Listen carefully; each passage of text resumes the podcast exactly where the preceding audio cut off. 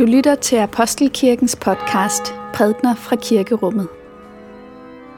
Find mere information på apostelkirken.dk.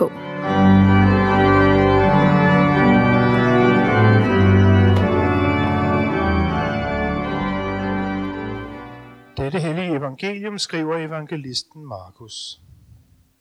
Lad os takke for Guds ord.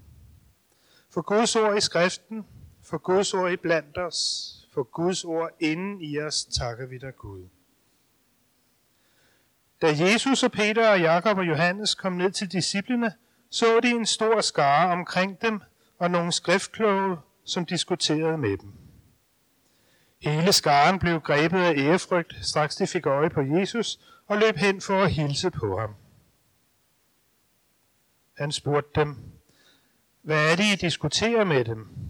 Og en fra skaren svarede ham, Mester, jeg har bragt min søn til dig. Han er besat af en ånd, så gør ham, som gør ham stum. Hvor som helst den overvælder ham, kaster den ham til jorden, og han froder og skærer tænder og bliver helt stiv. Jeg sagde til dine disciple, at de skulle drive den ud, men det kunne de ikke. Der udbrød Jesus. Du er vantro slægt.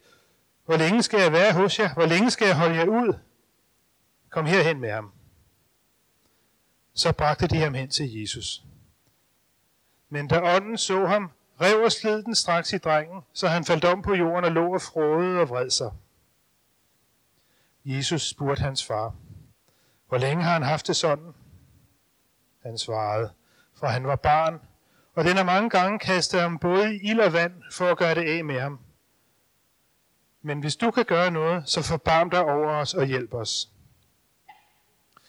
Jesus sagde til ham, hvis du kan, alt er muligt for den, der tror.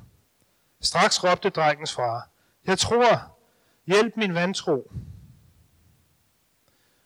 Da Jesus så, at en skare stemlede sammen, troede han af den urene ånd og sagde til den, Du stumme og døve ånd, jeg befaler dig, far ud af ham og far aldrig mere ind i ham. Da skreg den og rev og slid i ham og for ud, og han blev som død, så alle sagde, han er død. Men Jesus tog hans hånd og fik ham til at rejse sig op. Da Jesus var kommet inden døre og var alene med sine disciple, spurgte de ham, Hvorfor kunne vi ikke drive den ud? Han svarede dem, Den slags kan kun drives ud ved bøn. Amen. Lad os bede. Herre, vil du sige det til os, vi ikke kan sige os selv, og føre os derhen, hvor vi ikke selv kan gå. Amen. Den slags uddrives kun ved bøn. Det er, det er slutreplikken i dagens læsning. Og, og en sætning, som, som sammenfatter, konkluderer på den beretning, som går forud. Og det er beretningen om disciplenes forsøg på at hjælpe en far, som var ulykkelig på grund af hans søns lidelser. Og øh, han havde bragt sin søn til disciplene og sagt, øh, vi ikke være venlige og drive ånden ud af den her søn, så han, bliver, så han slipper af med sin lidelse og bliver rask og sund igen. Og jeg forestiller mig, at disciplene de sådan har sagt, jo, må, må ikke, det kan vi vist godt klare. Sagen er nemlig, at i, i de foregående kapitler i evangelierne har vi hørt om, hvordan de gjorde netop det. Altså, at Jesus sendte sine disciple ud, og at de øh, øh, uddrev under ånder, og, og de havde stor succes med det, så stor succes, at de kommer tilbage, og de jubler over, at øh, når ånderne er slydige, og Jesus, han må lige øh, løfte en pegefinger og sige til dem, ja ja, men det I virkelig skal glæde jer over, det er ikke, at ånderne øh, lyder jer, men det er, at jeres øh, navne er indskrevet i livets bog. Ikke? Så, så de havde den her erfaring med sig i bagagen, som de tænkte, det her, det ligger ligesom inden for vores, øh, hvad skal man sige, mulighedshorisont. Den, den kan vi godt klare, så kom bare med ham. Og så må vi forestille os den her situation, hvor disciplene så har bedt og anråbt, og, og der er ikke sket noget. Drengen er ikke blevet rask. Og så sker der jo det, som jo tit sker i evangelierne, at så kommer de her, ja, man, man fristes til at kalde dem skriftgamle kloge, mennesker ind i billedet. Og de står, man ser sådan for sig, hvordan de står lidt på afstand og holder øje, og Nå, hvordan går det så? Ikke? Og, og disciplerne bliver provokeret, og der opstår en konflikt.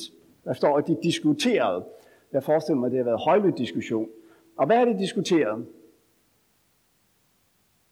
Ja, disciplene de har haft travlt med at forsvare deres egen ære. For de har jo følt, at de er blevet, øh, de er blevet ydmyget, at de er blevet latterliggjort, at de er blevet udstillet. Ikke?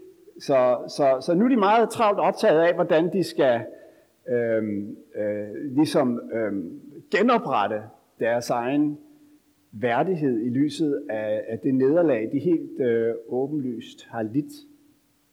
Og så er der, at Kristus kommer på banen. Han kommer ned fra forklarelsens bjerg, hvor han har været med Johannes og Jakob og Peter, og, og folk bliver grebet af ærefrygt, og han træder til. Og det er ligesom det, der er den grundlæggende bevægelse i den her tekst. Fra, hvad skal man sige, disciplerne til Kristus. Og det er det der grunden til, at vi har valgt det tema, som øh, står på gudstjenestefolderen, øh, kirkens nederlag og, og Kristi sejr.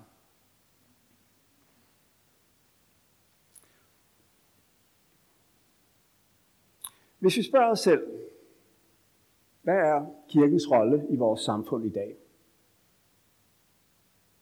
Altså i forhold til de udfordringer, det mørke, som findes også i vores samfund i dag. Hvad, hvad er så kirkens rolle? Ja, så er der et svar, der går ud på at sige, jamen kirken er sådan en slags øh, åndeligt serviceorgan. Altså, der findes åndeligt søgende mennesker, og de skal have et sted at gå hen. Derfor er det godt, at vi har kirker. Ikke sandt? Ligesom der er nogen, der godt kan lide at svømme, og så har vi brug for svømmehaller. Altså, der er nogen, der godt kan lide at læse bøger, og derfor har vi biblioteker og boghandlere og den slags. Sådan er det også vigtigt, at vi i samfundet har en kirke, hvor mennesker, som har den her, hvad skal man sige, dragning mod det åndelige, de kan gå hen, og så kan de få den, det behov øh, ligesom tilfredsstillet. Og øhm, ja, og, og så i forlængelse af det, så kommer der så den her tankegang, hvor man er så optaget af, øh, hvilke huller kirken udfylder i samfundet. Hvordan vi ligesom øh, Øh, fortjener, gør os fortjent til at være der ved at yde services til folk. Og den her snak, som i perioder kan fylde forfærdeligt meget om medlemskab. Ikke? Det der, det der dejligt, at vi har, der er 75 procent af Danmarks befolkning, som er medlemmer af Folkekirken. Og så, så kaster man blik over på Sverige og England og ser, hvor skidt det går der. Og der er et eller andet, de har gjort galt, og som vi har gjort rigtigt. Og så bliver man sådan bekræftet, ja, kirken er virkelig betydningsfuld. Som om det glade budskab er, at vi får en langsommere død her end, i vores nabo, end kirken gør i vores naboland. Dagens evangelium giver os et billede af, hvor kirken er, når den mister Kristus. Når den forstår sig selv ud fra sine egne ressourcer, sin egen formåen, når den ligesom forsøger at definere en opgave, og så gå ind i den og løse den ud fra de ressourcer, der nu engang er tilgængelige for den. Når den ender i selvforsvar, i selvopretholdelse. Kristus kom ikke til verden med et plaster på såret. Han kom for at læge grundskaden. Han kom ikke for at sige til os, døden er ikke så slem igen. Han kom for at overvinde vores død, som er os for stærk. Han kom ikke for at, at, at klappe os på skuldrene og sige, det skal nok gå alt sammen. Han kom for at sige til os, I op mod nogle magter, som er jer for stærke. I formår intet imod dem. I har brug for en frelser. I har brug for en, der gør det for jer. Og netop i denne tid, som vi lever i, hvor vi mærker, gør vi ikke, at der er en ondskab, der rører på sig. At der er et mørke, som ligesom begynder at, at, at, at vælge op i vores verden, på en måde, som vi måske havde forsvoret skulle ske, i hvert fald ikke i Europa, der bliver vi mindet om dette styrkeforhold. De første disciple, de overvurderede deres egen styrke i forhold til ondskabets magt. De troede, at det, det, det, har vi, det har vi magt nok til at klare. I stedet for at lade Kristus komme til at give plads for ham. Kristus kom ikke for at sige, at det hele nok skal gå. Han kom for at vende historiens gang, for at, at tage det på os, som vi ikke selv kunne bære. Hvor har jeg tit, eller i hvert fald flere gange i de forgangne uger, hørt analytikere og kommentatorer sige, øh, det vi oplever nu omkring Ukraine, det, det er last century. Det, det er ikke Europa i dag. Vi, vi, var blevet, vi er blevet for kloge til den slags. Og øhm, det var præcis det samme, man sagde i begyndelsen af 1900-tallet forud for Første Verdenskrig. Troen på fremskridtet, troen på, at vi, vi, vi er blevet klogere, vi er blevet bedre. Vi klarer os uden den slags vold og ondskab, som der ligger i en krig. Men dagens tekst minder os om, at der er, en, øh, der, der er et mørke i verden omkring os og i os, som er os selv overmægtigt. Da jeg sad og arbejdede med teksten her, kom jeg til at tænke på en prædiken, en ret berømt prædiken, som blev holdt i 1959 af den, øh, den engelske præst Martin Lloyd Jones. Han var præst i London, og anledningen til hans prædiken, det var 100-året fra, fra den store vækkelse, der fandt sted i 1859, den såkaldte Ulster-vækkelse, som startede i Irland og bredte sig ud over hele Storbritannien og fik kolossal betydning for kirkens fornyelse dengang. Så 100 år senere, så ser han sig rundt i verden, og så spørger han sig selv, hvad, hvad, hvad er der sket? Øhm, og så siger han, i den her tekst, der har vi et billede på kirkens forhold til verden. Kirken er ligesom de her disciple, der går reste sagen og siger, ja, nu skal I høre. Øhm, vi ved godt, hvordan man holder vækkelsesmøder. Øh, det, det har vi prøvet før, og det lykkedes. Nu skal I se her. Hvis, hvis bare vi øh, taler tydeligt og stærkt nok og bruger de rigtige virkemidler, så skal I se, så vil mennesker blive grebet i, i, i deres samvittighed, og det vil vende om i, i hobetal, og der vil komme fornyelse ind over vores land. Og det sker ikke. Og, øhm, og så siger øh, Lloyd Jones, at der var en gang, hvor mennesker havde det sådan, at de dybt inde i deres sjæl, i deres samvittighed, vidste, at Gud fandtes. At han havde skabt jorden, at Kristus var verdens frelser. Og det kan godt være, at de ikke altså, levede efter det. Det kan godt være, at de ikke kom i kirke. Det kan godt være, at de ikke bad til Gud. Det kan godt være, at det ikke fyldte noget i deres liv. Men hvis man, talte, hvis man så dem ind i øjnene og talte tydeligt og direkte og alvorligt til dem, så ville de kunne komme i kontakt med den indre overbevisning, og lige pludselig ville de bryde sammen og sige, Herre, forbarm dig. Sådan er det ikke i dag, siger han.